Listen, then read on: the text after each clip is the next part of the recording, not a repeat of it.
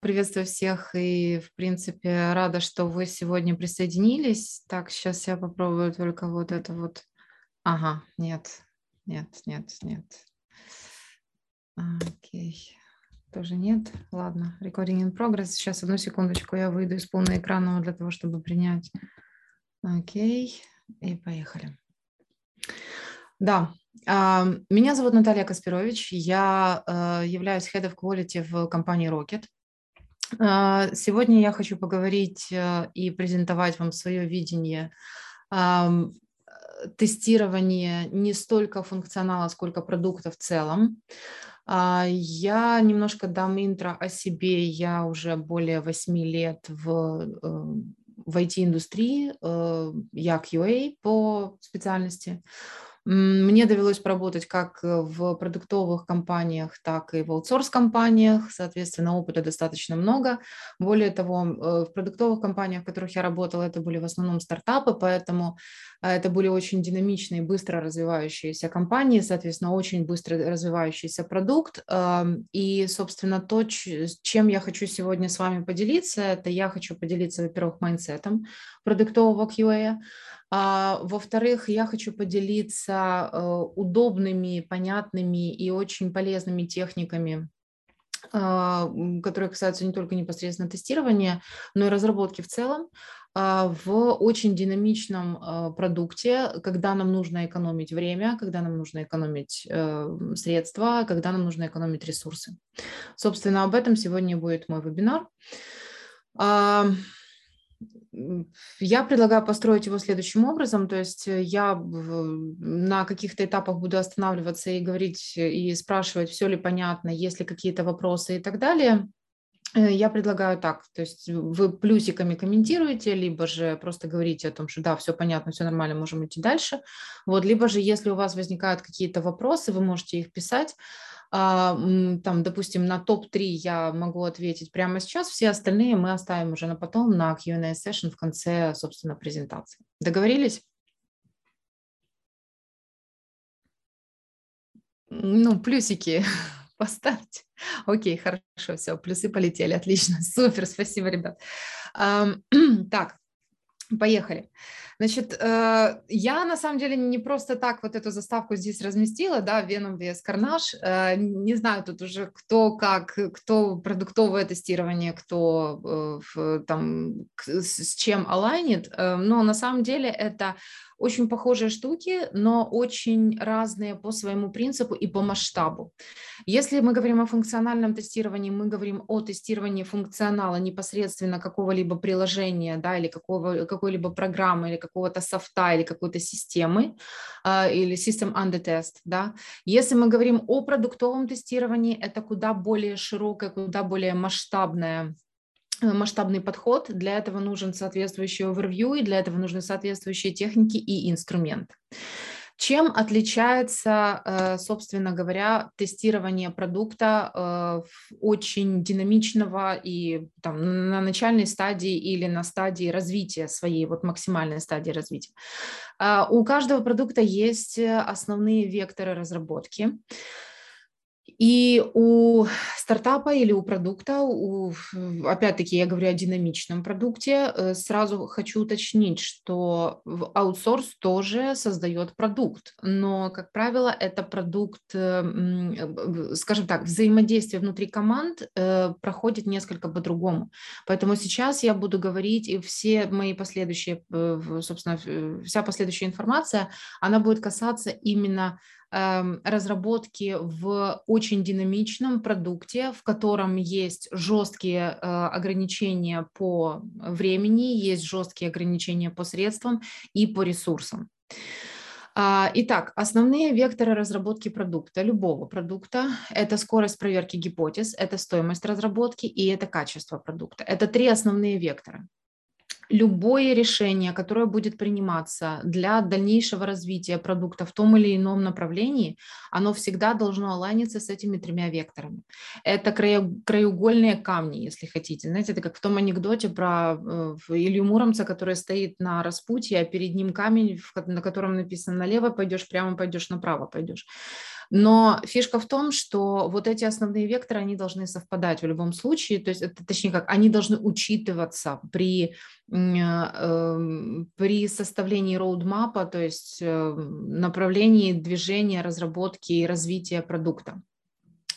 Первый из них – это скорость проверки гипотез. А, что такое гипотеза как таковая?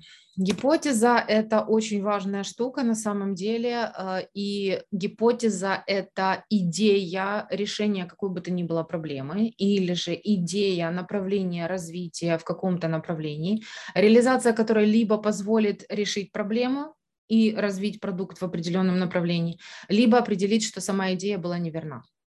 А, гипотеза – это очень мощная штука, и а, она с нее, в принципе, стартует любой продукт. Более того, любой новый продукт стартует всегда с гипотезы. Гипотеза о том, что, собственно, если мы придумаем сервис по типу Airbnb, розетки, Rocket, там, Glovo, whatever, любого другого сервиса, там, или TikTok, например, эта идея выстрелит, и она позволит, собственно говоря, нашему бизнесу быть успешным, то есть заработать денег в конечном итоге.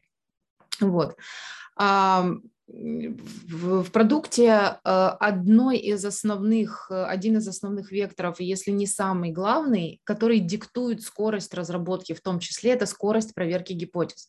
Фишка в том, что, собственно, как вы видите на, в этом самом, на экране, э, гипотеза стартует, собственно, с идеи, дальше это эксперимент, дальше это conclusion или аналитика. Вот, э, в случае, если эксперимент удался, а если эксперимент не удался, ну окей, мы теперь знаем, что так это не работает. А в продукте всегда очень важно как можно быстрее гипотезу в, отдать пользователю и проверить ее валидность, ее работоспособность. Вот, поэтому, соответственно, диктуется скорость разработки в продукте, она всегда диктуется скоростью доставки гипотез от момента, собственно говоря, идеи, когда это самая гип... Э, от момента идеи до момента, когда эта идея была реализована через гипотезу в фичу и вылета в продакшн. А, поэтому, соответственно, скорость э, скорость matters, и в многих продуктах она сумасшедшая. Для того, чтобы вы понимали э, примерное соотношение, когда я только пришла в IT а, я работала в американском а, стартапе, и у нас, собственно, от момента появления идеи до момента а, реализации и выливки в продакшн проходило там ну, 2-3 недели. В Rocket это происходит еще быстрее, то есть это там счет может идти на, там, на неделю, может быть и меньше иногда.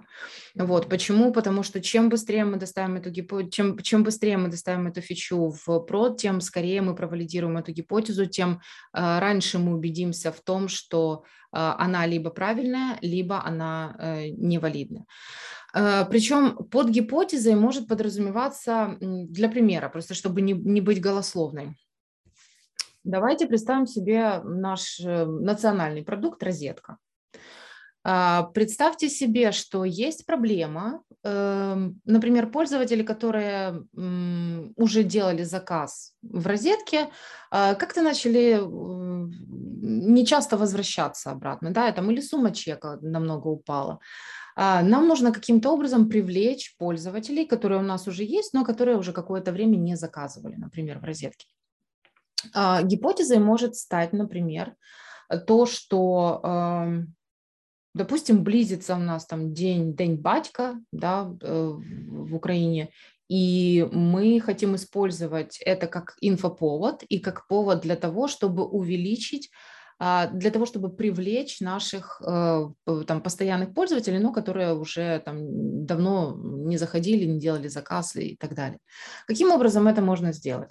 И вот дальше начинает развиваться гипотеза. То есть до этого это была идея, сейчас это начинает развиваться гипотеза. Например, создать э, в приложении, что в веб, что в мобильном приложении, создать отдельную категорию до Дня батька, да, и сгрести туда по тагам какие-то определенные продукты, которые Э, могут стать там сувенирами, подарками там, и так далее, и такое прочее для мужчин. Вот. А, это гипотеза. А, соответственно, задача дальше dev-команды эту гипотезу превратить в реализацию и вылить ее, собственно говоря, в прод. А, вот таким образом выглядит гипотеза, то есть от идеи до момента ее реализации.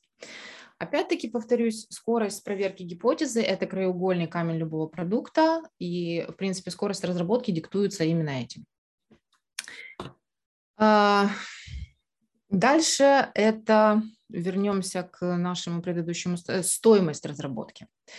А, стоимость разработки еще один краеугольный камень. А, соответственно, для того, чтобы э, ну, продукт умеет считать косты, да, все, в принципе, умеют, но для продукта это особенно важно.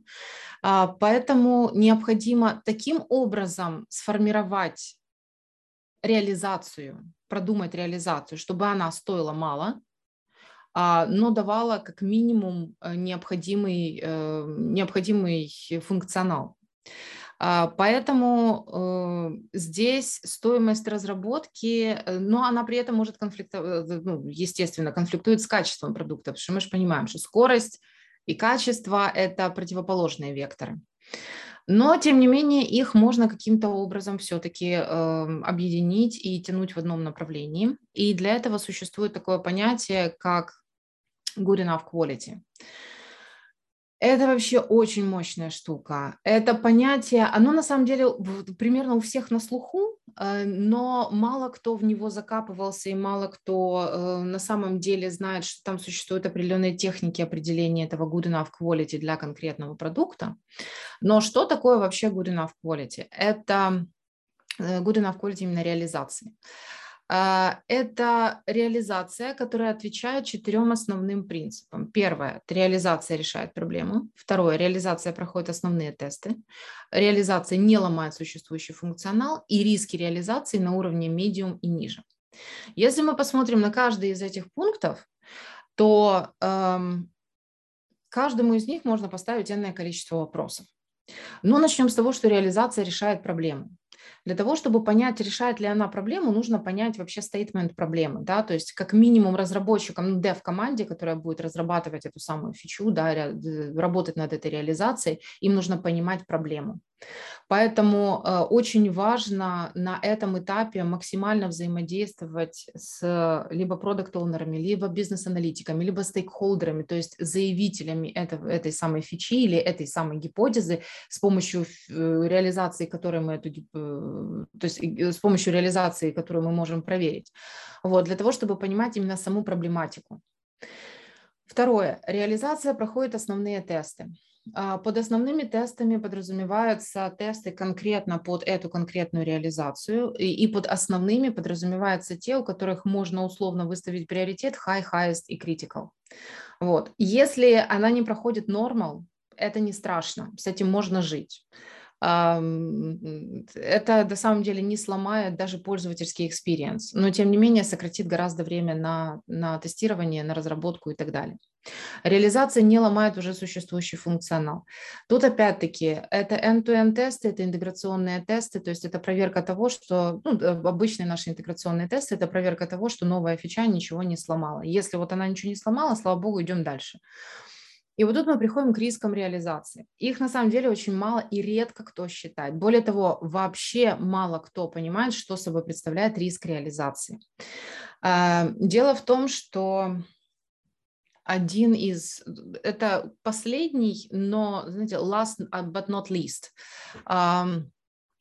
пункт, который говорит о том, что QA – это человек, который в том числе должен уметь считать риски. А, что подразумевается под рисками реализации? Это, а, собственно говоря, вероятность того, что что-то при релизе данной фичи, данной реализации в продакшн может пойти не так, причем что именно должно пойти не так и насколько, насколько рискованно с точки зрения бизнеса а, насколько высок риск, э, точнее даже не так, насколько высок риск того, что что-то пойдет не так для, э, в этой конкретной фиче для бизнеса. То есть здесь нужно учиться считать, здесь нужно учиться считать риски. И это очень важная штука. Я не буду останавливаться конкретно здесь на том, как это делать, потому что это на самом деле история для очередного вебинара, причем для полноценного. Вот. Но я сейчас даю вам просто затравку о том, что такое good enough quality.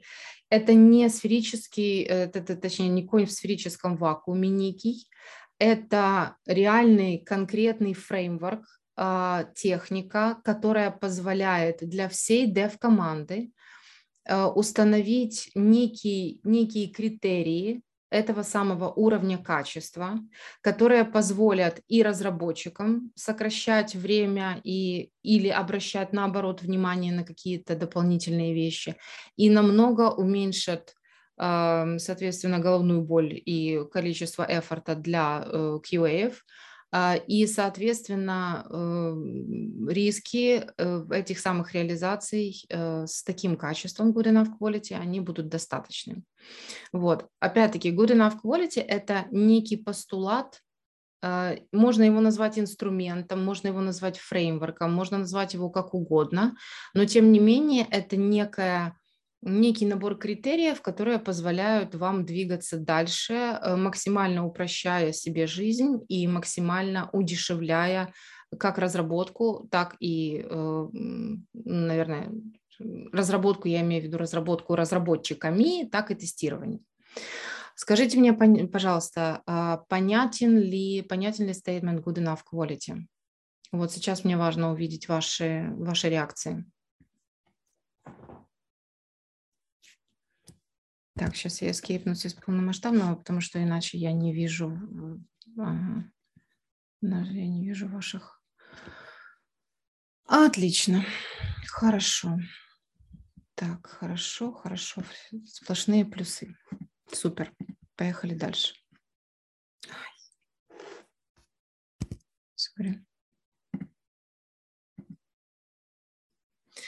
А, да, и я еще хочу заметить, специально красным подчеркнула, что от проекта к проекту Good Enough Quality может отличаться. Для примера, э, переходя из беттинговой компании в компанию по healthcare, вы понимаете, что good enough quality там будут очень сильно отличаться. То есть то, что приемлемо, например, для того же беттингового проекта, совершенно неприемлемо для healthcare проекта. Вот, поэтому, да, там э, отличия будут э, от проекта к проекту.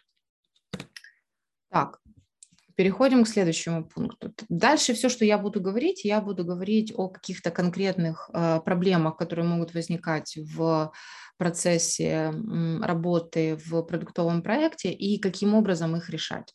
То есть представьте себе, что вы такой себе первый QA в там проекте, которые пришли, увидели Big White Nothing, обалдели и такие, боже мой, что делать, куда бежать? Нет ни тест-трейла, нет ни документации, нет ничего вообще, как с этим совсем жить.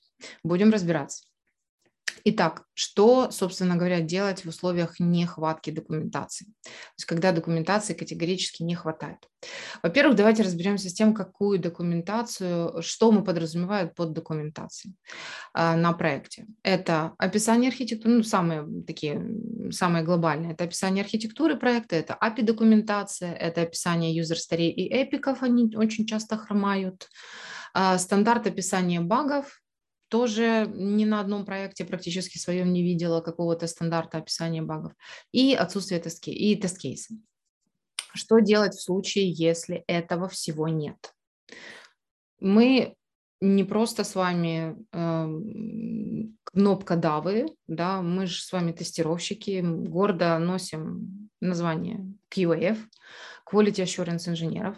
Соответственно, мы можем, во-первых, с этим жить, и во-вторых, мы можем это пофиксить. Каким образом это пофиксить? Как, как обойти проблему, например, нехватки э, документации в описании архитектуры проекта? Что делать? Exploratory testing с подключением дебаг-инструментов. Э, под дебаг-инструментами я подразумеваю, начиная там от Чарлика с, или любого другого снифера, фидлера и так далее и такое прочее, заканчивая Chrome DevTools, заканчивая там любыми там Xcode э, и, и так далее и такое прочее. То есть любая, в принципе, дебаг, э, любой дебаг-инструмент, который вы можете использовать, вы можете его использовать честно, абсолютно, э, эксплоря ваше приложение. А, Причем э, эксплорить его тоже нужно по-умному, поэтому э, техники там exploratory тестинг никто не отменял. Вот. Но как минимум, если вы QA, которые пришли вот только-только на проект, да, а там проблема вообще вот отсутствие документации, какой бы то ни было архитектуры проекта, вы, используя эти самые инструменты, уже имеете возможность понять хотя бы э, на уровне догадки, каким образом у вас э, выглядит архитектура приложения. Ну, для примера. А, например, заходите вы в веб-версию вашего приложения, да, вот заходите в профиль пользователя и видите, что отправляется API call на там https slash users что-то там dot бла-бла-бла. Дальше вы заходите, например, там возьмем ту же самую розетку для примера. Дальше вы заходите там My Orders, и вы видите, что э, запрос отправляется на https slash orders, бла-бла-бла, что-то там. Что это означает для вас, как для опытного тестировщика? Для вас это означает, что как минимум два сервиса существуют э, на бэкэнде, каждый из которых обслуживает какой-то свой конкретный функционал. Users – это юзеры, orders – это ордеры. И точно так же, пройдясь по всему приложению, вы можете определить э, как минимум структуру этого самого приложения, хотя бы на уровне сервисов, которые их обслуживают. Далее, API-документация. Как обойти отсутствие API-документации? На самом деле э, проблема распространенная, но не очень критичная. В каком плане? Эм, для того, чтобы э, вам самим потом не путаться, для того, чтобы у вас у самих были, эм, там, была возможность посмотреть, что собой представляют, там, какие обязательные поля для запроса, какие обязательные поля для response а. Вот вы можете точно так же по explore ить по вашему приложению. Вы можете создать коллекцию API-запросов в Postman. Вот. И эта коллекция API-запросов, да, она потребует поддержания, но тем не менее это будет, это и будет ваша самая документация. Пусть она не будет вам говорить, какое из этих полей обязательное, какое нет, хотя вы можете поиграться и это определить опытным путем. Вот. Но тем не менее это уже какой-то э, какой набор каких-то определенных знаний, какое-то понимание того, как выглядят ваши API-запросы, что они отправляют, что они ожидают и что они, собственно, э, присылают в ответ. А, описание story и эпиков. А, на очень многих проектах а, это большая проблема, потому что когда-то кто-то сказал, что agile это не о документации, это о коммуникации. На самом деле agile, да, он таки действительно о коммуникации, а не документации, но это не отменяет факта наличия этой самой документации. Как я уже говорила раньше, для того, чтобы правильно реализовать какую-то, какой бы то ни было функционал, чтобы правильно реализовать какую-то гипотезу, необходимо прежде всего понимать проблему.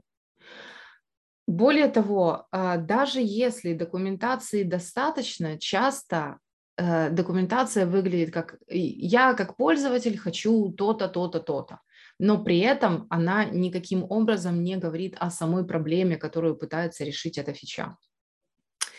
А, чтобы этого избежать, как минимум, а, желательно проводить груминги по фичам, даже если описание вашей фичи – это строчка как минимум проводить груминги а, вместе с разработчиками, QA с разработчиками. Почему это важно? И это реально очень важно. Это прям такое количество времени сохраняет, что тестировщикам, что разработчикам, что вы даже не представляете. Ну, серьезно, где-то эффективность возрастает процентов на 30 как минимум. А, ну, а я уже не говорю о времени и не говорю уже о костах. Когда э, вместе проходят э, груминги дев-команды. А, это очень важно. Почему? Потому что, во-первых, разработчики дают вам информацию, вам, тестировщикам, дают информацию о том, как же эта фича будет реализована. То есть вы прям видите, как генерируется эта идея этой реализации. Да?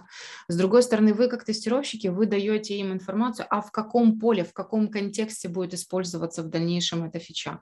То есть как, кто пользователи, как пользователь чаще всего будет взаимодействовать с этим приложением, да, какие есть где-то корнер-кейсы и так далее и такое прочее. Потому что Мое глубокое убеждение в том, что QA – это человек, который знает продукт лучше всех, даже лучше разработчиков. А, стандарт описания багов, следующий пункт. А, описание единого стандарта и ознакомление с ним всей dev-команды. Это как solution. Почему я здесь делаю акцент на том, что нужно, во-первых, стандарт, во-вторых, нужно ознакомить всю dev-команду. Первое, стандарт описания багов. Будучи опытными QA, там с тремя плюс годами опыта и так далее, чаще всего мы, приходя на один проект, мы уже зааланены плюс-минус по какому-то стандарту описания. То есть мы понимаем, что если мы для мобильного приложения описываем баг, то нам нужно указать версию, там версию билда, там еще чего-то, еще чего-то, еще чего-то, ну и как минимум платформу. Вот. С другой стороны, нюансы внутри каждого проекта могут быть своими. Например, там нужно разработчику желательно указывать номер билда, на котором был э, отловлен этот баг, там, или еще какие-то моменты, environment, на котором он был отловлен и так далее и такое прочее. Поэтому такие вещи лучше прописывать действительно где-то э, документально, пунктами, хоть в Google Doc, хоть, хоть как угодно, но прописывать для того, чтобы э, все понимали, э, какой стандарт описания багов у вас в проекте какую минимально необходимую информацию нужно предоставить там, разработчику для того, чтобы он понимал, куда идти, что фиксить. И то, почему я настаиваю на том, чтобы э, всю dev-команду э, в том числе ознакомить с этим стандартом описания, не только лишь QA могут э, заводить баги. На самом деле баг заводит любой человек, который его нашел. Поэтому вот эти прописанные критерии, они должны быть расшарены на всю команду, тогда вся команда, любой человек из команды, даже сам разработчик может завести баг сам себе, его пофиксить, вот и получить от этого моральное удовольствие. Далее, тест-кейсы. Часто и густо мы приходим на проект, где тест-кейсов нет, либо они есть, но они где-то в таблицах, в Google Доках, вот, либо они просто где-то в Google Доках, либо их вообще нет. Либо вот тот парень ушел, у него, который там до нас раньше был, а он забрал с собой пароль, и все, короче, у нас тест-кейсов нет. Ну, часто и густо встречается такая ситуация. Поэтому э, для либо же наоборот тест-кейсы очень такие over, over, over э, информативные, э, слишком детализированные и так далее и такое прочее. Не надо этого делать. Вот слишком детализированные тест-кейсы, они, во-первых, требуют огромного количества времени на их поддержание. То есть, если вдруг что-то меняется, приходится перепроходить там энное количество степов для того, чтобы в каждом из них что-то изменить. Даже если это параметризированные тест-кейсы, whatever. С другой стороны, а, если их нет, их можно начинать писать, и, начинать писать их вполне себе можно в том же самом Google Доке или в тех же Google Sheets, не вопрос. А, но это тест-кейсы в формате чек-листов с описанием expected result. Почему э, важно все-таки иметь набор тест-кейсов, почему важно их все-таки писать, э, тратить на них минимальное количество времени, но тем не менее важно их писать. Потому что в условиях нехватки документации в проекте тест-кейсы становятся, по сути говоря, этой самой документацией. То есть э, любой новый человек, будь то разработчик или будь то продукт-оунер, бизнес-аналитик, будь то новый QA, который приходит на ваш проект, вы ему даете просто ознакомиться с каким-то определенным набором тест-кейсов для того, чтобы он понимал, как это должно функционировать. Плюс вы сами периодически о чем-то забываете, вам нужно возвращаться и так далее и такое прочее. Э, тест-кейсы становятся таким себе, это такой себе документацией по проекту. Так, дальше. Дальше мы переходим к тому, а, собственно, к тестированию, к продуктовому тестированию, к продуктовому mind map у, к продуктовому mindset у тестирования. Exploratory testing – это очень классная штука, это такой себе подход. Э, на самом деле его многие называют типом тестирования, многие называют фреймворком, многие называют там каким-то новым, новыми модными словами и так далее. На самом деле э, эвристика, эвристический подход это как бы продолжение exploratory тестинга, это подход на основе вашего собственного опыта, либо опыта ваших коллег по использованию, по тестированию или по использованию похожего продукта. Здесь очень классно работает эм, эм, работает Mind Maps. Mind Maps на самом деле это просто графическое изображение какого-то определенного набора эм, набора айтемов, которые позволяют вам держать в голове э, такую себе структуру, э, структуру продукта. Вот, например, э, здесь это вот как выглядит э, э, эвристика самая простейшая на самом первом ее там, примитивном уровне. Да? Вот мы начинаем тестировать новую фичу. Что нам нужно не забыть в обязательном порядке проверить? Нам нужно понимать, что это биллинг, нам нужно понимать, что это навигация, это если мы говорим, например, сейчас о мобильном там, или веб-приложении. Да? А, кстати, десктоп тоже самое. Вот. Это какая-то определенная статистика. Да? Нам нужно не забыть проверить network, да? то есть каким образом приложение будет себя вести в состоянии, если у него там connection либо падает, либо прерывается, либо неустойчивый и так далее и такое прочее. Дальше. А, функционал, какой э, в себе содержит э, это приложение, да, там какие-то функциональные моменты и так далее. То есть UI э, тот же самый, да, там не поползла ли где-то верстка там при добавлении какого-то нового поля или при переделывании какого-то экрана и так далее и такое прочее. То есть вот это такая себе в буквальном смысле карта, которая позволяет не забыть о каких-то определенных очень важных, очень важных вещах. А, реально очень универсальный инструмент, а, позволяет, э, собственно, э, представлять контекст, в котором тестируемый продукт используется.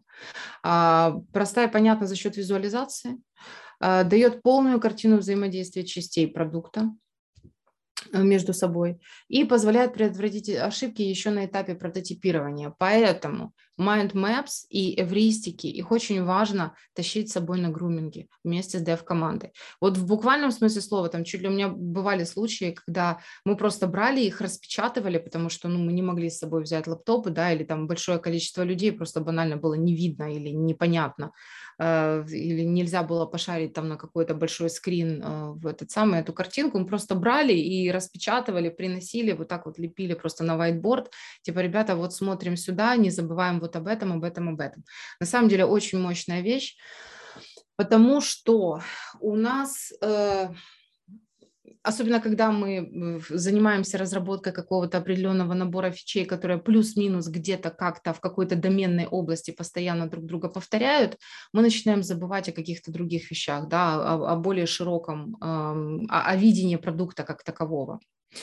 Сейчас я покажу вам, как на самом деле выглядит в расширенном виде вот эта э, mind map.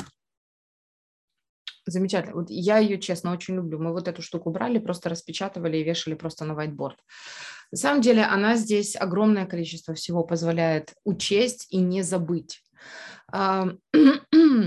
Э, что здесь? Здесь э, и UI, да, под, ну, начнем там с самого простого, UI. Казалось бы, ну что UI, что, а что UI? UI это все, это инпуты, это, это отображение каких-то, ну, это, это локализация, да, это э, какие-то определенные, э, это изменение там масштабов экрана и так далее и такое прочее. Это очень важная вещь.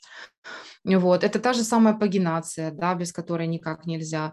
А, тот же самый UI – это что происходит, когда у тебя происходит interruption, например, там, если это мобильное приложение, там interruption звонком или еще чем-то. Даже, даже если это веб-приложение, если это э, там совмещенное, как в, в Маке, это одна инфраструктура, у тебя может произойти interruption.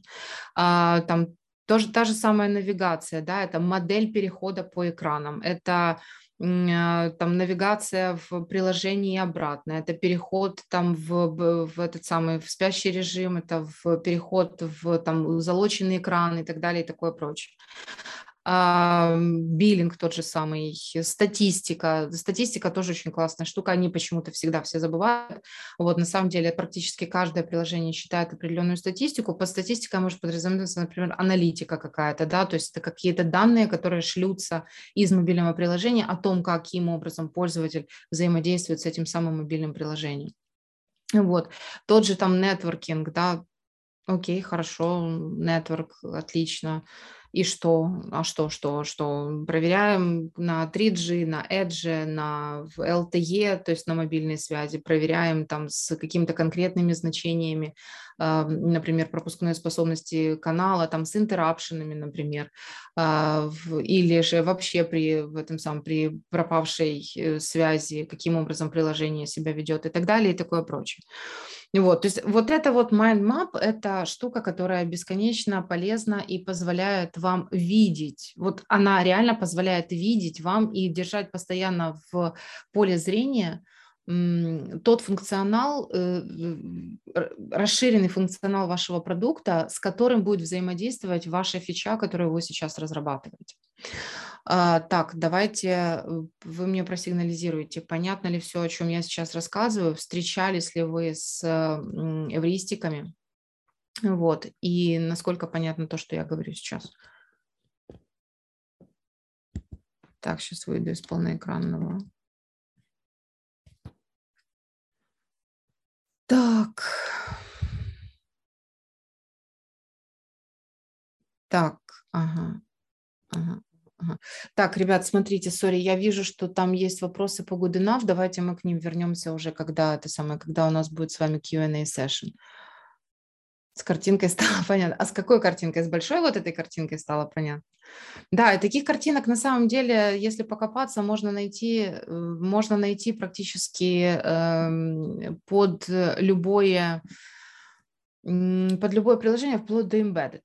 Более того, вы их сами можете создать. Вот чем эвристики хороши, и чем вообще exploratory тестинг классный? Тем, что вы эту самую эвристику, вот эту mind map, вы ее сами можете создать. Более того, я, например, э, вот у нас в, в Rocket, я наоборот ангажирую ребят для того, чтобы они максимально перекладывали функционал не в описательную форму, то есть не там прописывая, что если то, а превращали это в схемы, потому что эти схемы можно в конечном итоге свести в одну и получить э, очень наглядную картинку того, как функционирует на самом деле там тот же биллинг, взаимодействие пользователя, там создание заказа и так далее и такое прочее.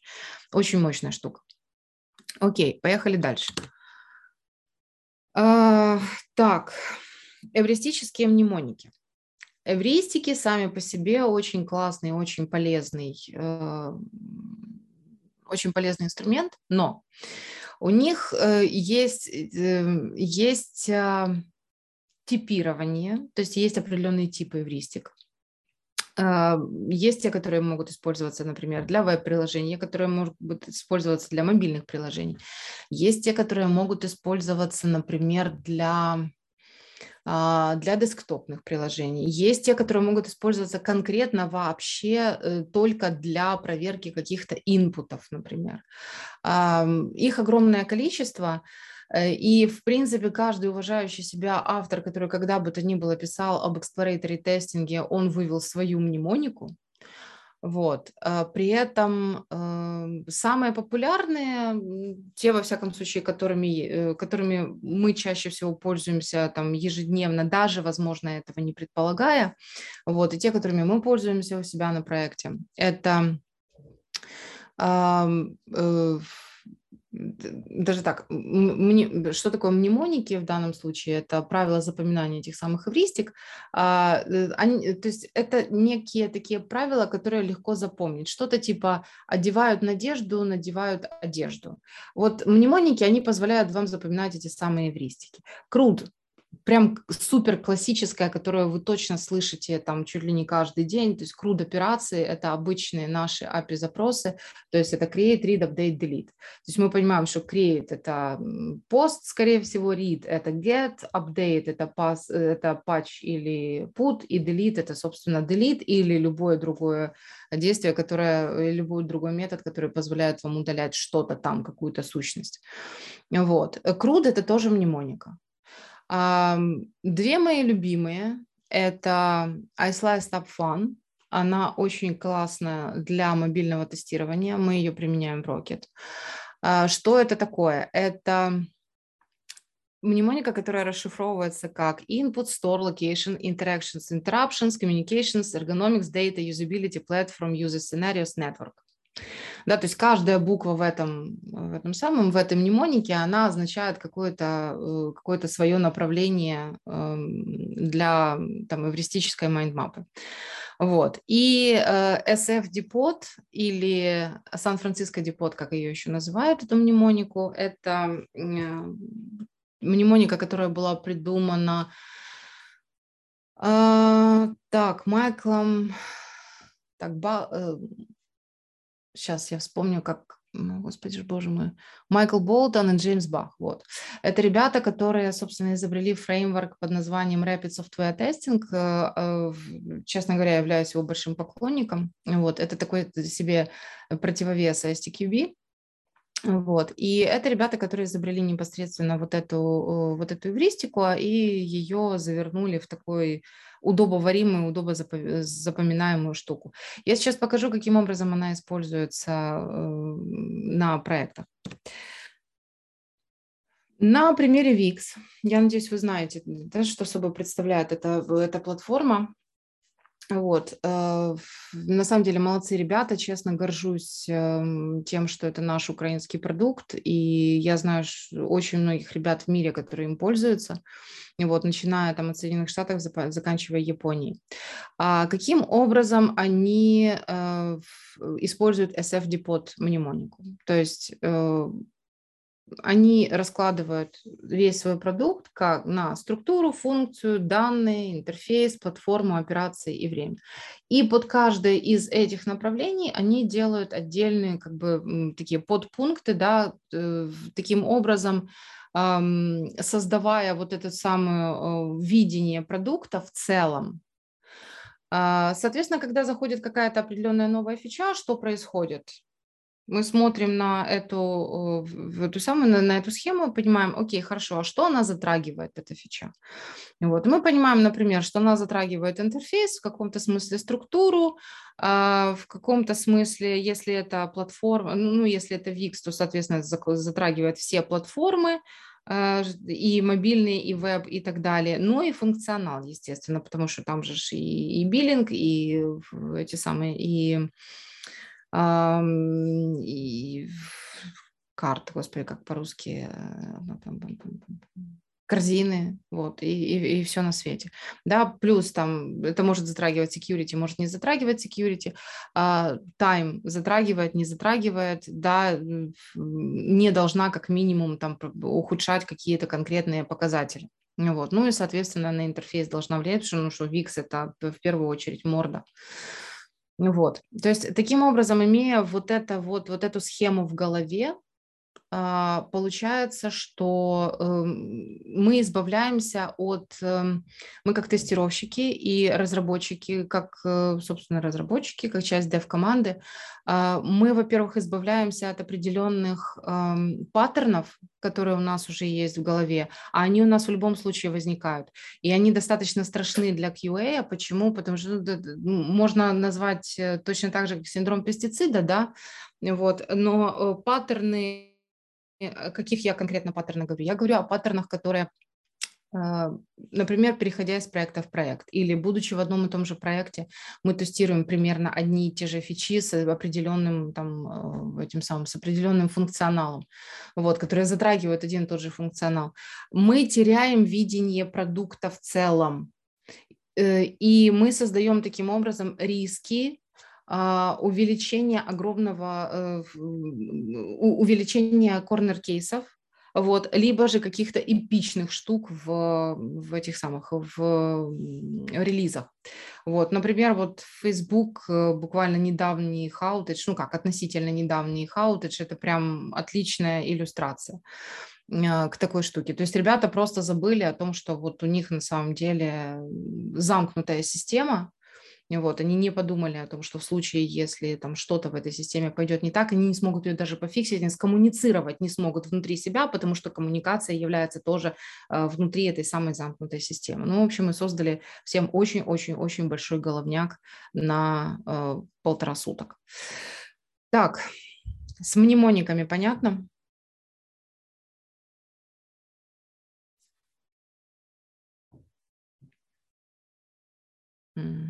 Сейчас. Так, с мнемониками понятно, хорошо. Окей. Так, сейчас вернись. Нет, секунду. Так. Сейчас вернемся.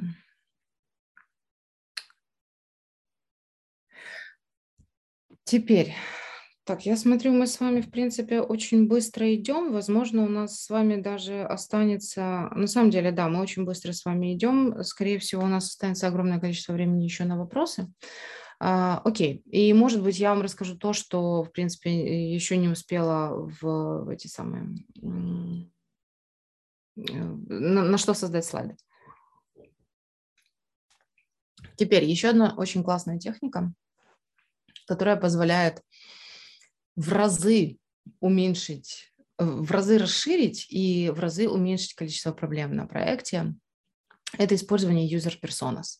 Кто такие user personas?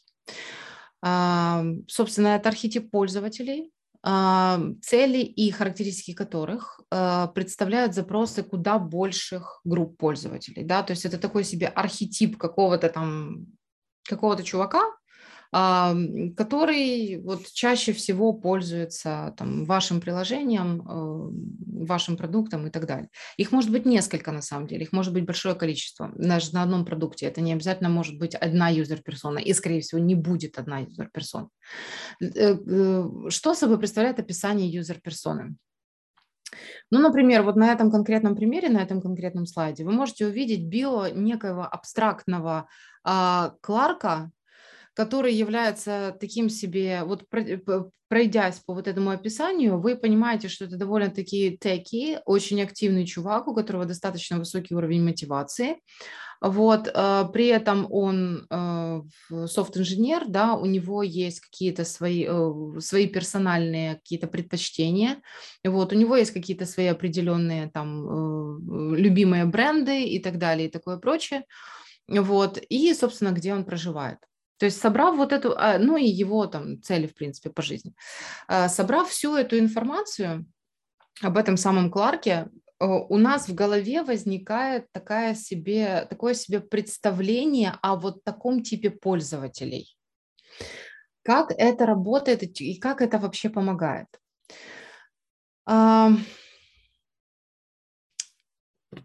Помогает это следующим образом. У каждого, э, у каждой юзер-персоны у них есть, собственно, описание самой персоны, описание его цели и описание сценариев. И вот здесь сценарий – это наше все. Это э, реально наше все в смысле для QA. Почему? Потому что понимая и представляя себе в голове этого человека, такой сводный образ этого человека, мы понимаем, а, что им движет, что он хочет каким образом он будет взаимодействовать с нашим приложением. Вот. И плюс-минус какие-то пользовательские сценарии, которые, э, которые он, скорее всего, применит. То есть э, использование user personas э, полезны тем, что позволяют определить наиболее вероятные пользовательские сценарии, а это означает, это нам сокращает очень сильно время на тестирование, соответственно, уменьшение количества тест-кейсов и так далее. Позволяют определить объем реализации и тестирования, почему, опять-таки, user personas важно тащить на груминге со всей dev-командой, потому что dev-команда тоже должна понимать, каким, кто будет взаимодействовать, каким образом будет взаимодействовать, да, какие сценарии пользовательские и так далее. Далее, позволяют уменьшать количество нежелательных корнер-кейсов. Почему? Потому что э, я повторяю опять-таки, что у всех у нас, мы все живые люди, и у нас в голове существуют определенные biases. Biases – это некие паттерны, которые мы представляем себе. Например, когда тестировщик, каким бы опытным и каким бы классным он ни был, но сколько бы у него ни было опыта, он приходит на новый проект, он тащит с собой опыт своих предыдущих проектов. Он тащит с собой опыт взаимодействия с э, системой, э, с продуктом, э, на основании его предыдущих проектов. Более того, если ты мобильный тестировщик, то чаще всего ты используешь, ты тестируешь свое приложение, если это мобильное приложение, ты его тестируешь так, как будто бы ты юзер, так, как будто бы ты им пользуешься непосредственно. Да, это куда более там расширенные там тестовые сценарии и так далее и такое прочее, но тем не менее для того, чтобы избавляться от вот этих biases, от вот этих паттернов, user personas очень классно помогают. Помогают, во-первых, user personas, во-вторых, очень помогает exploratory футы, э, э, мнемоники и эвристики, вот, потому что они дают понимание продукта целиком, а, и позволяют посмотреть на него гораздо шире. Поэтому это будет уже не просто функциональное тестирование, это будет уже именно э, тестирование продукта непосредственно. Вот. А, по поводу, ну и, соответственно, позволяет более эффективно оценивать риски. Почему более эффективно оценивать риски? Потому что мы понимаем, что, ну вот если мы там, допустим, выливаем фичу, которая не покрывает, которая рассчитана на Европу, но при этом там не покрывает какую-нибудь э, Южную Америку, а мы понимаем, что пользователей из Южной Америки у нас-то в принципе нет, мы никогда на них не рассчитывали и так далее, и такое прочее, мы совершенно спокойно можем продолжать, мы совершенно спокойно можем идти в продакшн, потому что что? Ну, потому что риски минимальны. Мы знаем свои user personas, мы знаем, для кого мы деливерим эту версию, э, деливерим эту фичу. Вот, соответственно, этим мы можем пренебречь, риск низкий, вперед, пошли дальше. Вот. А для примера корнер-кейса. Это из жизни. А, из жизни Rocket. А, когда-то, э, когда Rocket еще не была международной компанией, а, мы столкнулись с тем, что не продумали, упустили, точнее, одну юзер-персону. К нам обратился пользователь. Он сам живет в Германии, и он хотел заказать, э, как раз это вот был ковид, э, очередной какой-то локдаун, и он хотел заказать своей маме продукты через наше приложение. Он не смог добавить свою карту в наше приложение просто банально, потому что э, та платежная система, которой мы на тот момент пользовались, она не позволяла добавлять э, карты определенного формата, вот, э, определенных банков. Э, в конечном итоге мы поняли, что вот мы, мы действительно, мы, вот, вот эту юзер-персону, мы ее упустили, то есть мы не продумали этот сценарий. Вот. Э, ну и, соответственно, это быстро исправили в, в дальнейшем. А, так, теперь плюсики или галочки, если все понятно по user personas. Попробуем навести.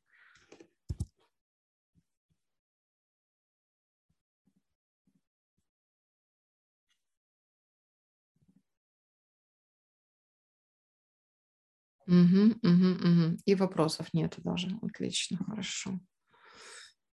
Так. Поехали дальше. А, до этого мы с вами говорили о моментах скажем так, э, про продумывание реализации и, собственно говоря, тестирование реализации, да, и продумывание того, как составлять тест-кейсы, каким образом уменьшать количество э, тестов, как, как уменьшать скоп тестирования и ускорять это самое тестирование для того, чтобы максимально приблизиться к выходу в продакшн, да. И тут мы приходим, вот все уже разработали мы с вами фичу, вот доходим мы с вами до предрелизного состояния, до регрессии. О регрессии хочу поговорить отдельно. Э, Мое глубокое убеждение в том, что вот мы сейчас с вами вспоминаем нашу пирамиду тестирования, да, у нас там внизу юнит-тесты, потом модульные тесты, потом интеграционное тестирование, end-to-end регрессии. Так вот, с моей точки зрения, мое глубокое убеждение, что регрессия – это наименее эффективный вид тестирования. Почему?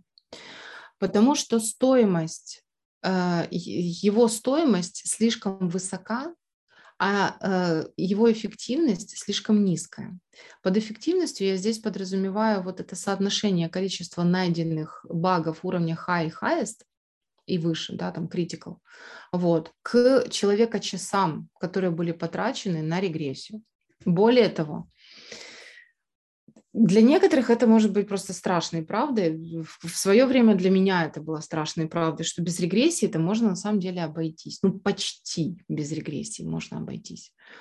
Но фишка в том, что если в контексте регрессии у вас все еще находятся баги high, highest и critical, то, скорее всего, флоу разработки в вашем проекте построен неправильно. На регрессии этих багов с таким приоритетом быть не должно. Вы должны их отлавливать гораздо раньше. Причем чем раньше, тем, соответственно, лучше. То есть тут нужно менять flow разработки. Вот. А если же flow разработки построен правильно, то в регрессии нет смысла, потому что она забирает огромное количество ресурсов, она забирает время, она стоит денег, при этом не приносит ожидаемого выхлопа. Вот, поэтому регрессию, чем можно заменить регрессию? Регрессию можно заменить, причем регрессию там до продакшена, там на стейдже и после, и в продакшене. Ее можно заменить либо смоуками, либо санити. А, причем э, очень важно понимать, что санити не должен э, становиться просто каким-то космическим, он не должен расширяться до э, размеров регрессии, регрессионного сьюта. Еще почему регрессия, кстати, почему регрессия э, очень дорогой вид и не очень эффективный? Потому что на поддержание регрессионного сьюта уходит огромное количество ресурсов. Вам же нужно его постоянно поддерживать. То есть если вдруг меняется какое-то какой-то функционал, вам нужно проапдейтить регрессионный сьют в том числе. Вам нужно не забывать об этом, иначе, собственно говоря, тесты будут невалидны. Вот. А, поэтому э, проще обойтись smoke ом в проде и sanity э, на stage е перед, перед релизом, если это возможно. Вот. Но опять-таки это нужно проговаривать вместе со всей командой, и это perform ит в тот самый список критериев good enough quality, то есть это нужно прописывать. Э, почему? Потому что и, и определять, а какие, собственно говоря, sanity, что собой представляет sanity, какой у него scope. Опять-таки, скоп санити сьюта не должен э, превышать, ну, не знаю, каких-то нормальных там человеческих этих самых, да, э, размеров соотношении с размером вашего продукта. Вот, то есть если, например, регрессионный сьют – это порядка 250 кейсов, то Sanity Suite может э, быть 30 кейсов вполне себе. Вот. Но что имеет смысл выносить в Sanity Suite? В Sanity Suite имеет смысл выносить э, основные пользовательские сценарии, то есть это должны быть сценарии, без которых, в принципе, ваше приложение не имеет смысла использовать. Да? То есть вот если они валятся, то все, человек закрывает, пользователь закрывает приложение и уходит. До свидос. Вот. Либо же это должны быть кейсы, которых, у которых очень не очевидный workaround.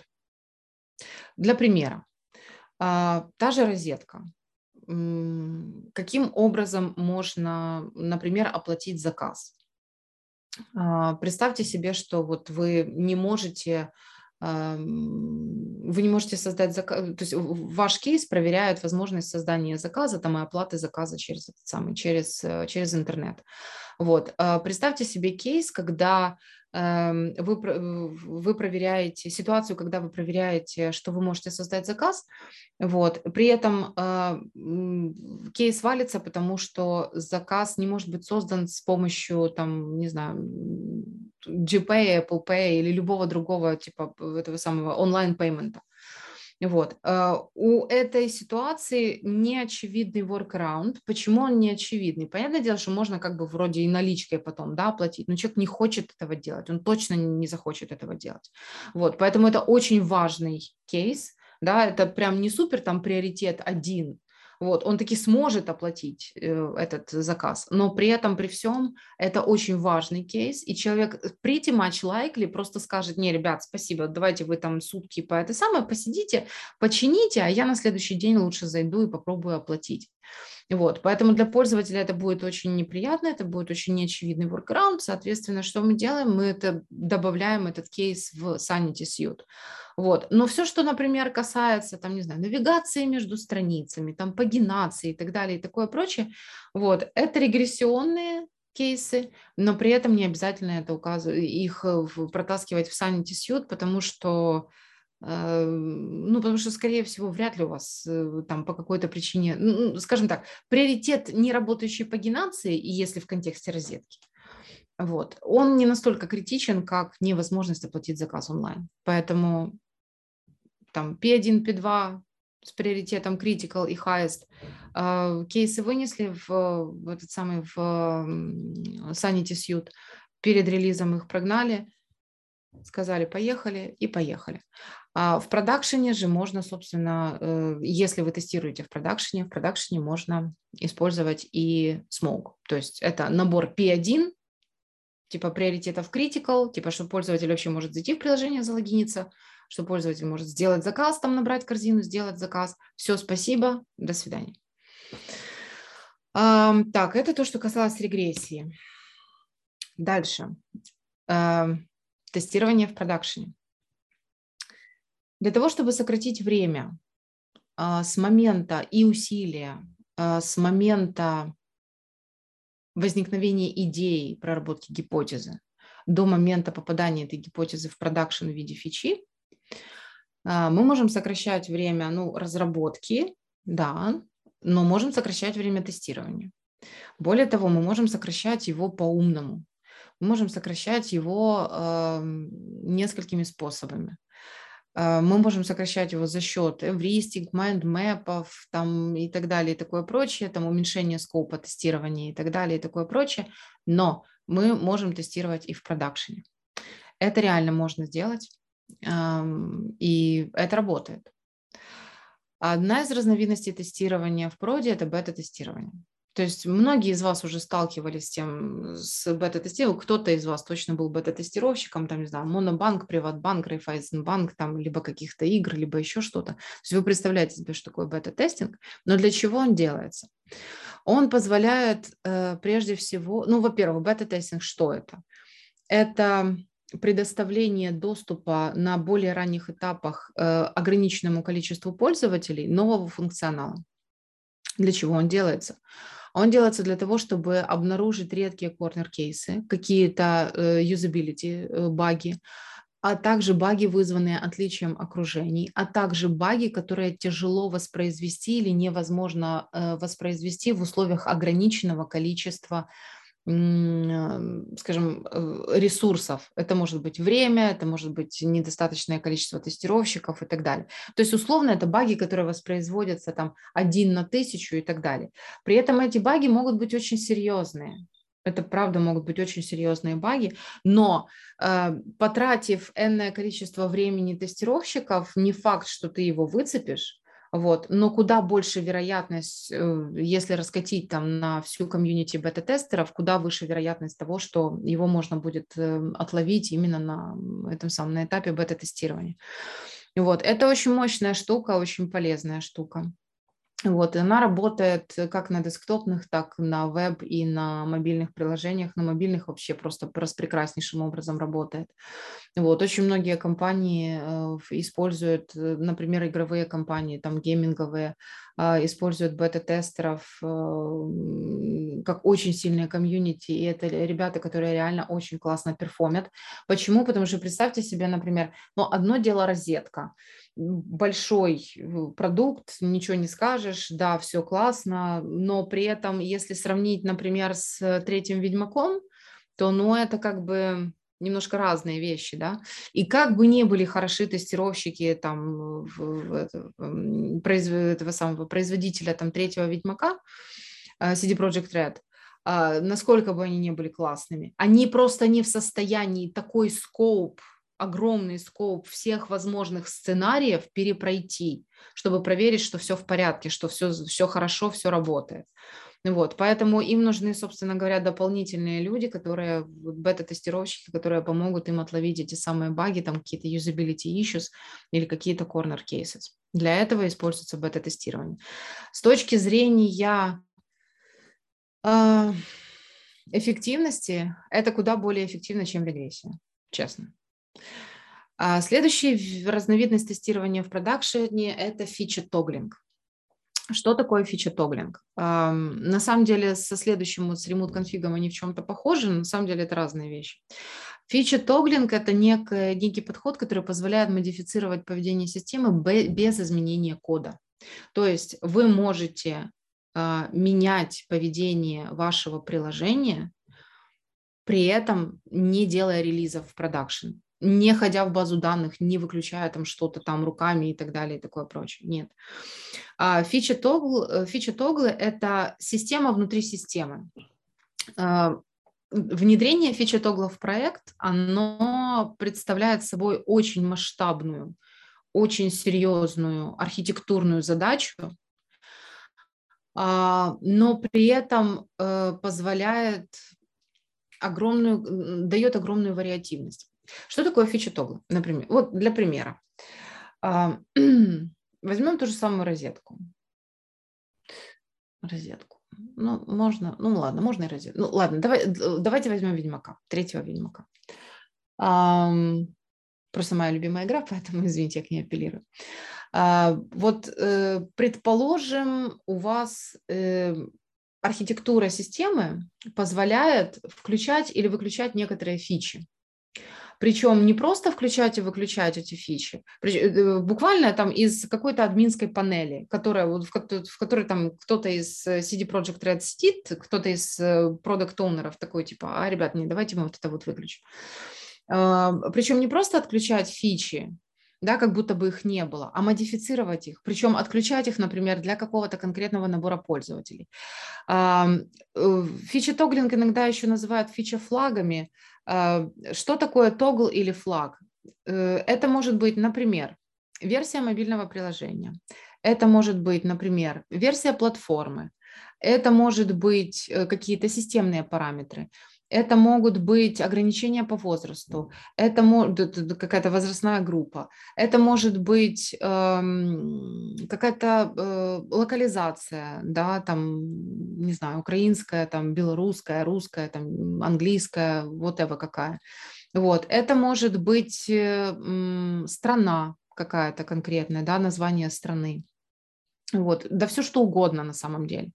Вот и представьте себе ситуацию, когда вам нужно отключить или наоборот включить э, э, или последовательно, плавно раскатить игру или свое мобильное приложение на какие-то определенные там страны с определенной локализацией, на определенные группы пользователей и так далее и такое прочее. Вот, к примеру, вы хотите своим пользователям самым молодым сделать подарок, да, и выкатить там игру вот им первым, сделать ее доступной для них. Соответственно, вы выставляете фича тогл, там уровень, там, сколько там, не знаю, 16, с 16 там, до 22, это ваш фича тогл, один из. Вот. Дальше на конкретную страну и там с какими-то еще определенными параметрами системными, например, да, там, что система должна иметь не меньше там такого-то количества там оперативы и, и там видеокарта не ниже такой-то и так далее и такое прочее. Это все можно зашить в фича тоглы. То есть вы, грубо говоря, двигая, знаете, это такой, это, это э, диджейский пульт.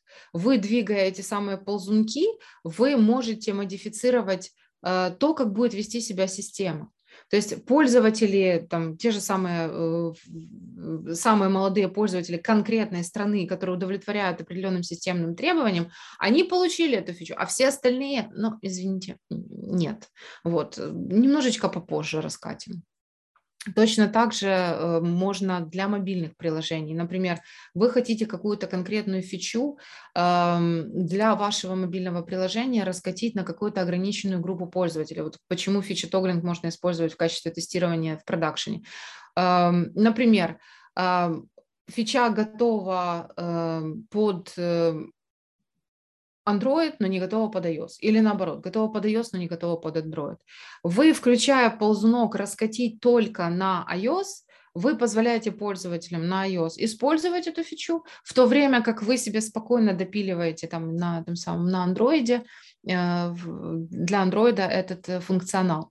Вот. При этом вы можете раскатить, эм, например, если у вас возникают какие-то проблемы у пользователей, вы собираете эти проблемы, вы понимаете, что, ага, значит, у нас вот там, допустим, на версии iOS 15.01 у пользователей возникает э, чаще всего там крашится, например, приложение, да, или в браузере там, эм, не знаю, в Chrome версии такой-то, отпадает, э, например, какая-то боковая консоль, там она не видна по какой-то причине, или там ошибки валятся в это самое, в консоль.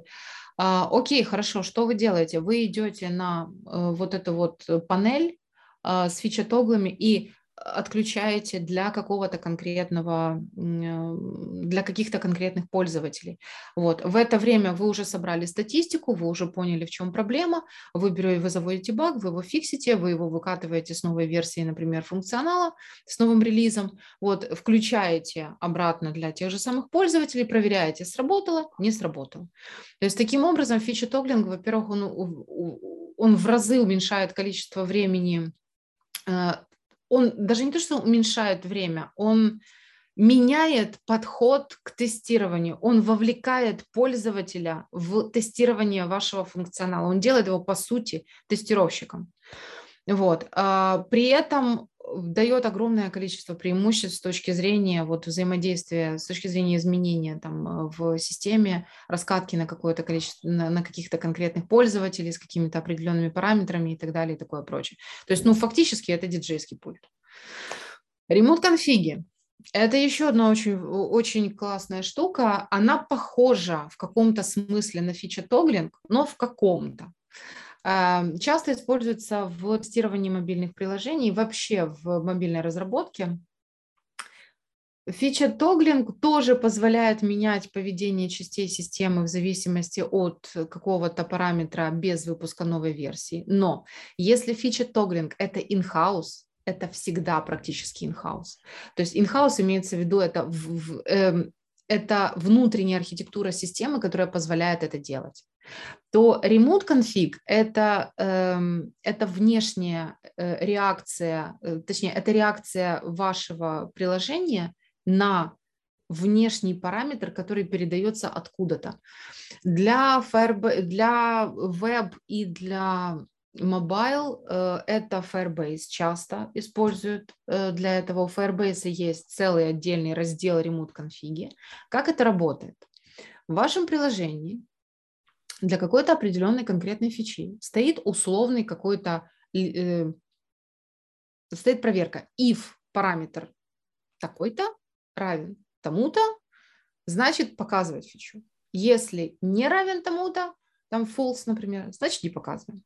Откуда приложение берет этот параметр? Его присылают ему в Firebase. Пожалуйста. Ну, окей, через интернет мобильный, конечно, или не мобильный, но не суть, в общем.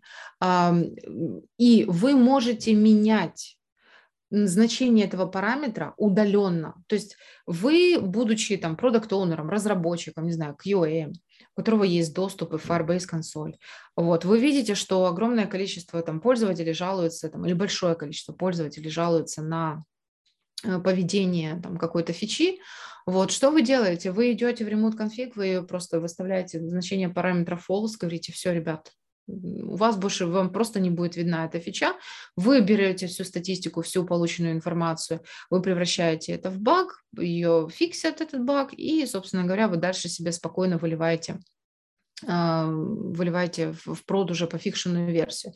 Опять-таки, вовлекая пользователей в тестирование непосредственно. То есть вы становитесь не единственными тестировщиками, а вы вовлекаете пользователей. Почему это важно? А, потому что пользователь – это тот же самый тестировщик, который тестирует так, как вы не протестируете никогда, и в окружении, которое вы не создадите никогда. Вероятность того, что он найдет что-то, чего не нашли вы, она, конечно, достаточно невысока, но тем не менее. А, если вы возлагаете на пользователя больше ответственности, да, то он становится, он, во-первых, вовлекается в это, во-вторых, он становится более лояльным рано или поздно к вам. Вот как сделать пользователя тестировщиком, собственно говоря.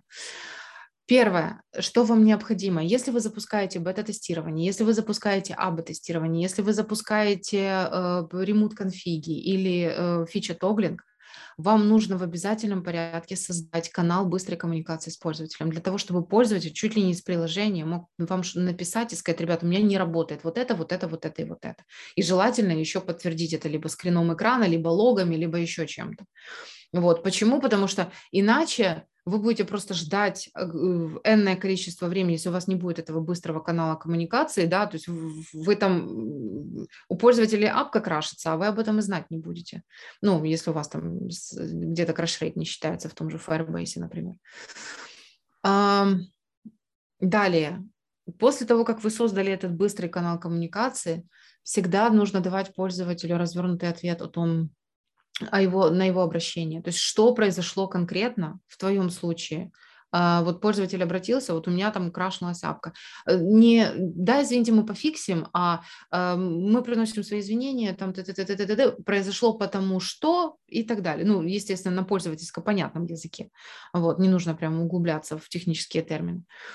По возможности давать пользователю решения, э, сроки решения его проблемы. То есть, э, да, спасибо большое за ваше обращение, э, мы обязательно его обработаем в течение двух дней, и не позже, там, например, какого-то там дня X а, вы получите обновление с решенной своей проблемой. А, ну и привлекать пользователя в комьюнити бета-тестировщиков. Почему? Потому что это делает пользователей просто очень лояльными, собственно говоря, к, к продукту. Вот. И а, более того, никто и никогда не предложит идею, которую может предложить пользователь, ни один продукт-оунер, ни один бизнес-аналитик не, не способен генерировать такое количество идей, которые можно потом превратить в гипотезы, как пользователи, которые пользуются активно вашим приложением, тем более, которые являются бета-тестировщиками вашего приложения. Так, э, Собственно, на этом практически и все а, по моим слайдам и потому, что я хотела вам быстренько дать. На самом деле, каждый из этих слайдов – это достаточно широкая тема для вебинара. Вот.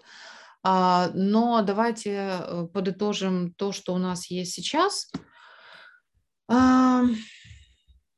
Давайте по пользователям. Все ли понятно? Э, давайте так, по тестированию в продакшн. Все ли понятно с бета-тестированием, с ремут-конфигами и с эм, фичи-тоглингом?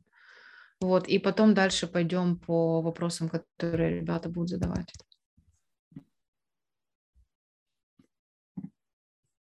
Угу. Угу. Угу. Наташа, подскажите мне, пожалуйста, мы можем, в принципе, стартовать Q&A-сессию, да, сейчас уже? Наташа с нами? Окей, хорошо. Хорошо, ребят, давайте так. Я сейчас пойду по тем вопросам, которые вы закидывали в, в чат. Э, если у кого-то еще есть вопросы, продолжайте закидывать, я тогда постараюсь на них ответить. Так, Е, чи набір для good enough може відрізнятись? Е, чи набір для good enough може відрізнятися? Вы имеете в виду э, набор критериев, которые, э, по которым понимается, что это good enough quality или, или нет? Или что имеется в виду конкретно? Какой набор?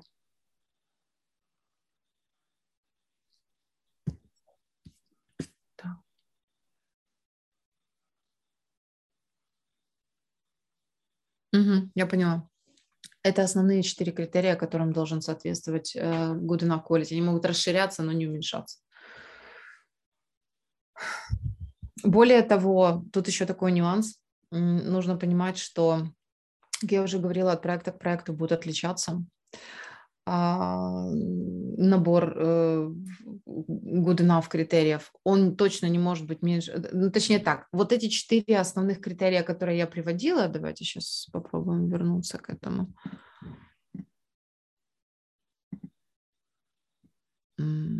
Да, реализация решает проблемы, реализация проходит основные тесты, реализация не ломает уже существующий функционал, риски реализации на уровне медиум и ниже. Вот, а, эти четыре, они направляющие векторы. То есть каждый из них можно расширить. Вот. И лучше всего сделать так, чтобы вот это вот good enough э, каким-то образом прописать. То есть сделать из него такой себе definition of ready, вот, э, и прописать его в письменном виде для того, чтобы вся команда понимала, что ж такое good enough quality. Вот, и разработчики, чтобы понимали, и там бизнес-аналитики, продукт-оунеры, либо whoever из стейкхолдеров, вот, и QA точно так же. Почему? Потому что когда вы приходите на новый проект, то вам нужно понимать вообще, в каких рамках алайниться, да, потому что good enough от проекта к проекту сильно отличается. Так, идем дальше по вопросам. Ой. Так. Угу, угу, угу. Есть ли методики, схемы, чек-листы и так далее для определения ключевых или важных good enough критериев, зависящих от типа продукта? Конкретно от типа продукта нет, но есть фреймворки, которые позволяют вам определить good enough quality конкретно на вашем проекте. Вот. Там больше привязка не столько к продукту идет, сколько конкретно к проекту. Почему? Потому что uh, good enough quality больше относится, является составляющей частью процесса, а не продукта. Поэтому, э, да, есть критерии, есть метрики, которые, точнее, не критерии, есть э, фреймворки, которые позволяют, их на самом деле очень много, этих фреймворков, которые позволяют вам определить эти э, good enough quality параметры. Но, честно говоря, они довольно-таки заумные. Вот прям честно, они заумные. А, то есть там прям нужен, нужен research, там нужно достаточно много времени потратить на это, и желательно, чтобы у вас еще и была QA-команда, вы были не одни на проекте. Вот, то есть в это во все вовлекаться достаточно тяжело. А с другой стороны, э, есть какой-то common sense, вот, есть какие-то основные четыре направления, да, есть понимание того, зачем это нужно, потому что мы хотим удешевить, ускорить и улучшить. Вот. И придумать эти самые критерии, прописать, озвучить их на всю команду, послушать, что скажет команда. Если команда сказала «Окей», вы это записываете, говорите, ребят, смотрите, вот у нас есть там definition of ready, который говорит, что нам для вот выливки фичи в продакшн вот этого достаточно. Все, погнали.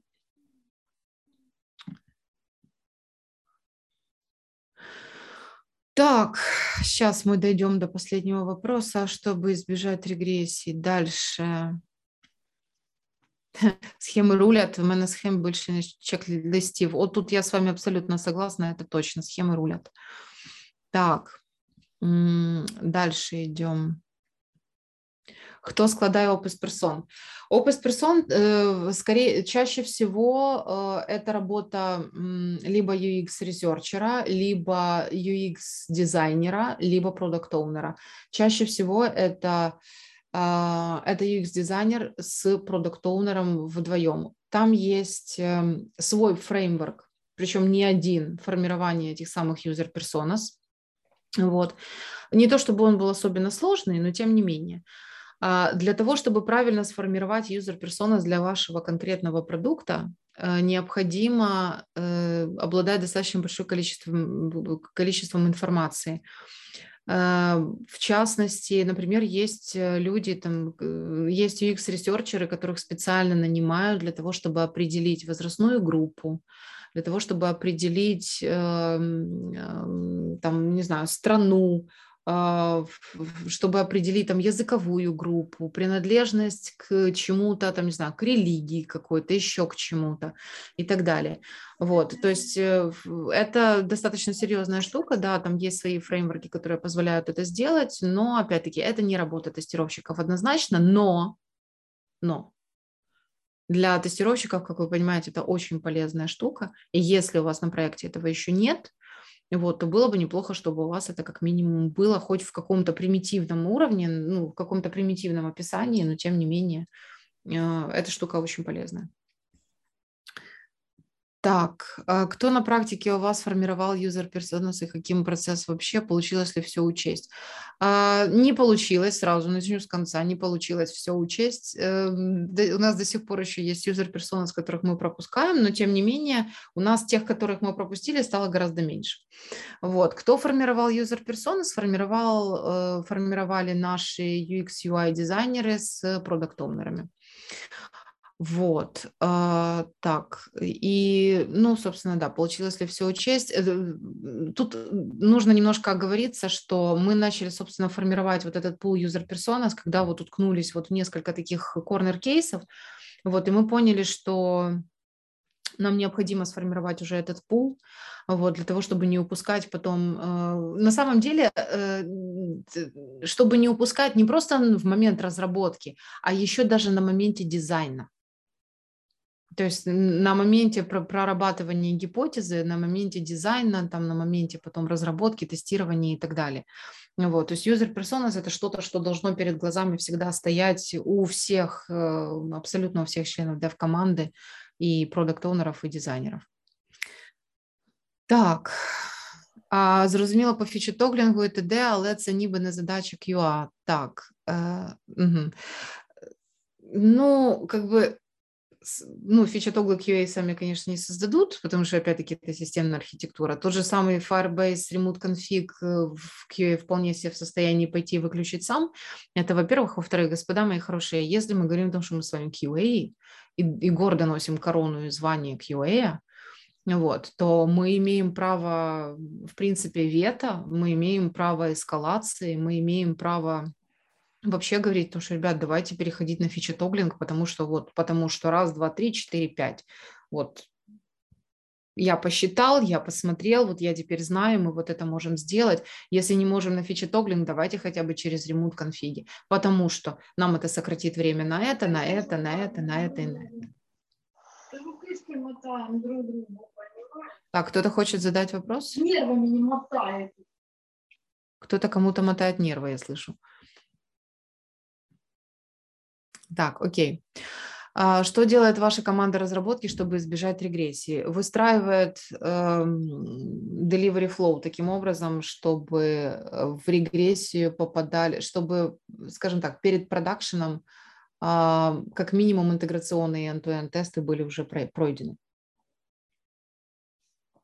На самом деле у нас классический э, git flow, вот, то есть разработка фича бранче, тестирование фича бранче, дальше она сливается в develop, вот, и следующая фича подхватывает уже обновленный develop, соответственно, интеграционное тестирование проходит просто уже в следующей фиче, дальше они все сливаются в develop, производится, собственно, тестирование по Sanity Suite, и we're ready to go.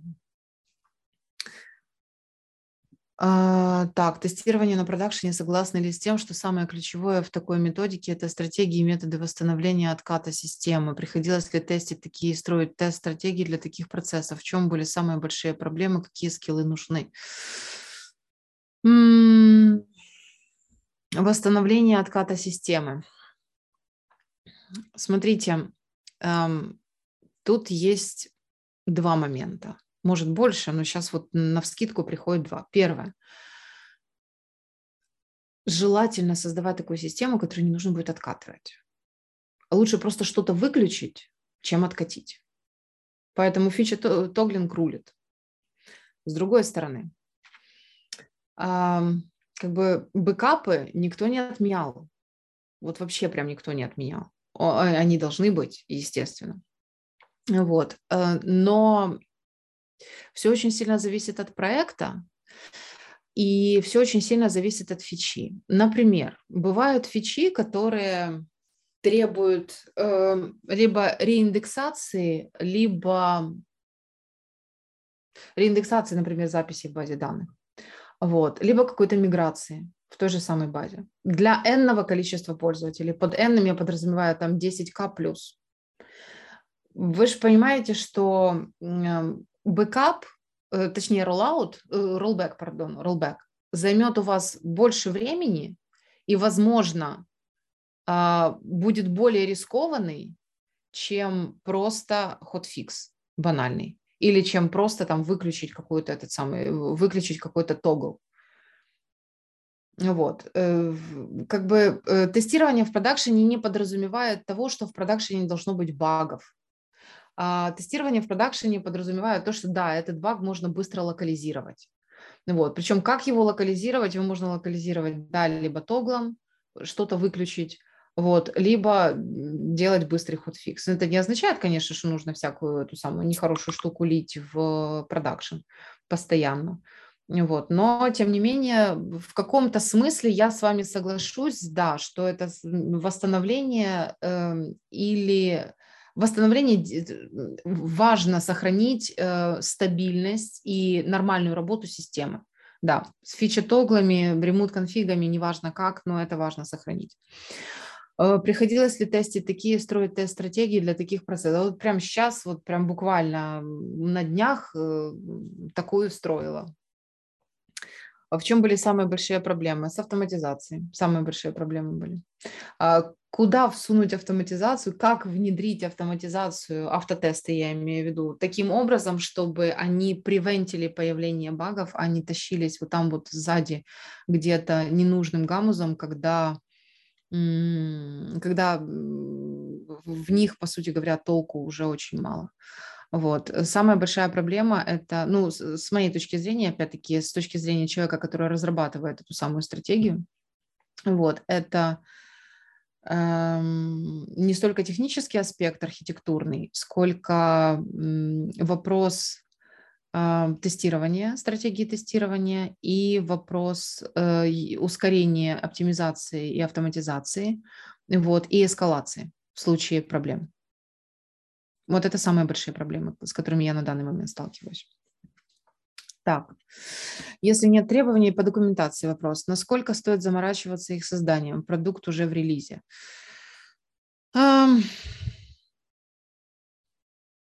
Ровно настолько, насколько вам потом самому будет... Э, представьте, что через полгода вам нужно восстановить в памяти, как работает тот или иной функционал. А, заморочьтесь ровно настолько, чтобы вам было понятно, как он работает. А, в принципе, всем остальным не столько важно, ну, QA как минимум. Пусть это будет схема, пусть это будет, не знаю, просто какая-то, какой-то, просто какой-то чек-лист каких-то критериев, каких-то наборов, какой-то описать. Лучше всего, конечно, если продукт уже в продакшене, а документации нет, проще всего схема. Но в том случае, если вам этот продукт поддерживает, если вы выкатываете продукт и не будете его поддерживать, то вам, конечно, совершенно мимо этой документации. Зачем столько эфорта тратить? Если вы его будете поддерживать и дальше расширять, вам нужно на что-то опираться. Пусть это будет схема, бог с ней. Пусть это будет майндмапа, бог с ней. Вот. Э, пусть это будет коротенький чек-лист по каждому этому самому, по какому-то основному функционалу, бог с ним, но что-то нужно, на что вам нужно будет опереться потом.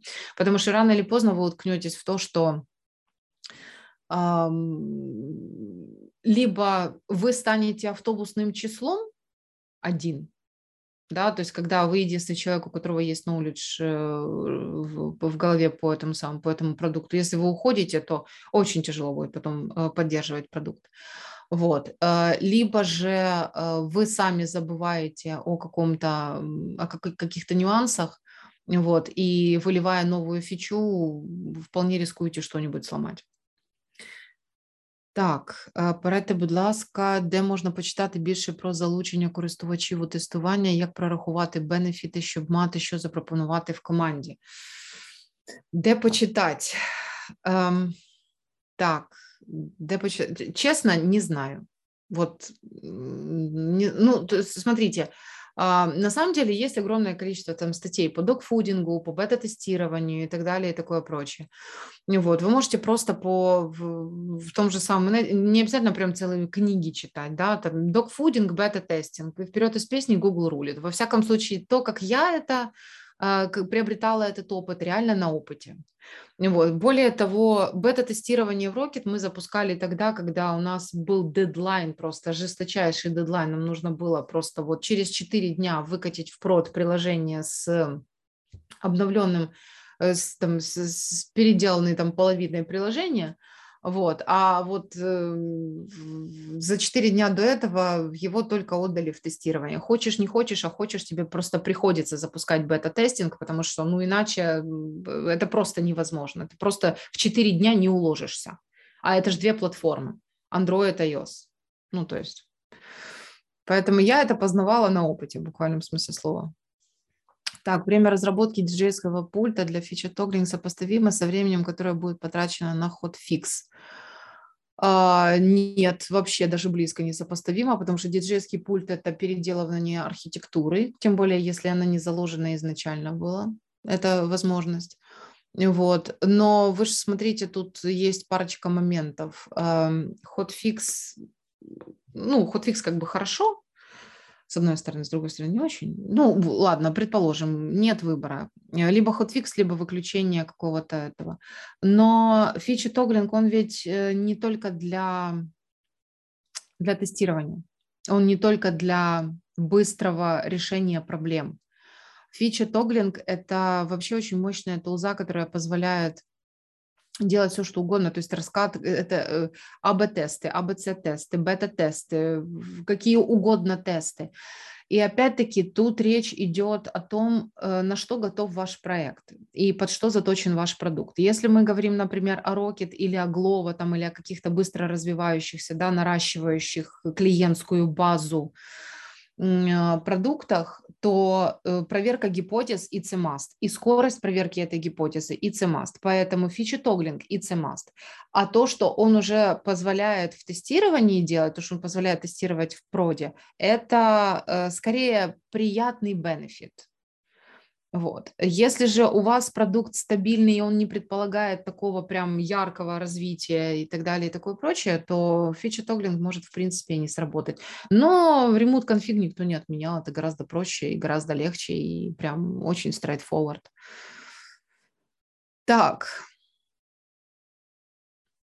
а, с горы опыта работы поделитесь матрицей создания схем. Вы имеете в виду эвристических схем? Или схем, да, эвристических.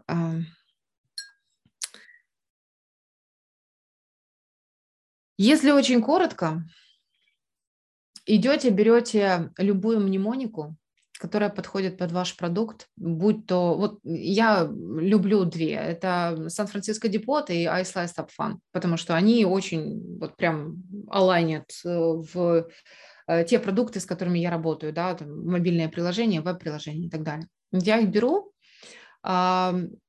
я смотрю на эти, э, смотрю на эти мнемоники, да, на, на эти эвристики уже.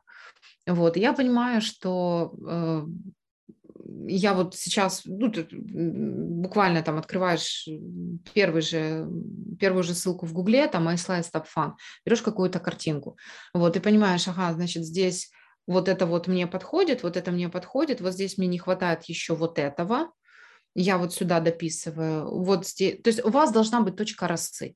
У вас должно быть что-то, на основании чего, то есть с чего вы стартуете. Это что же agile, по сути? Э, есть какая-то картинка по уже существующей мнемонике, окей, хорошо.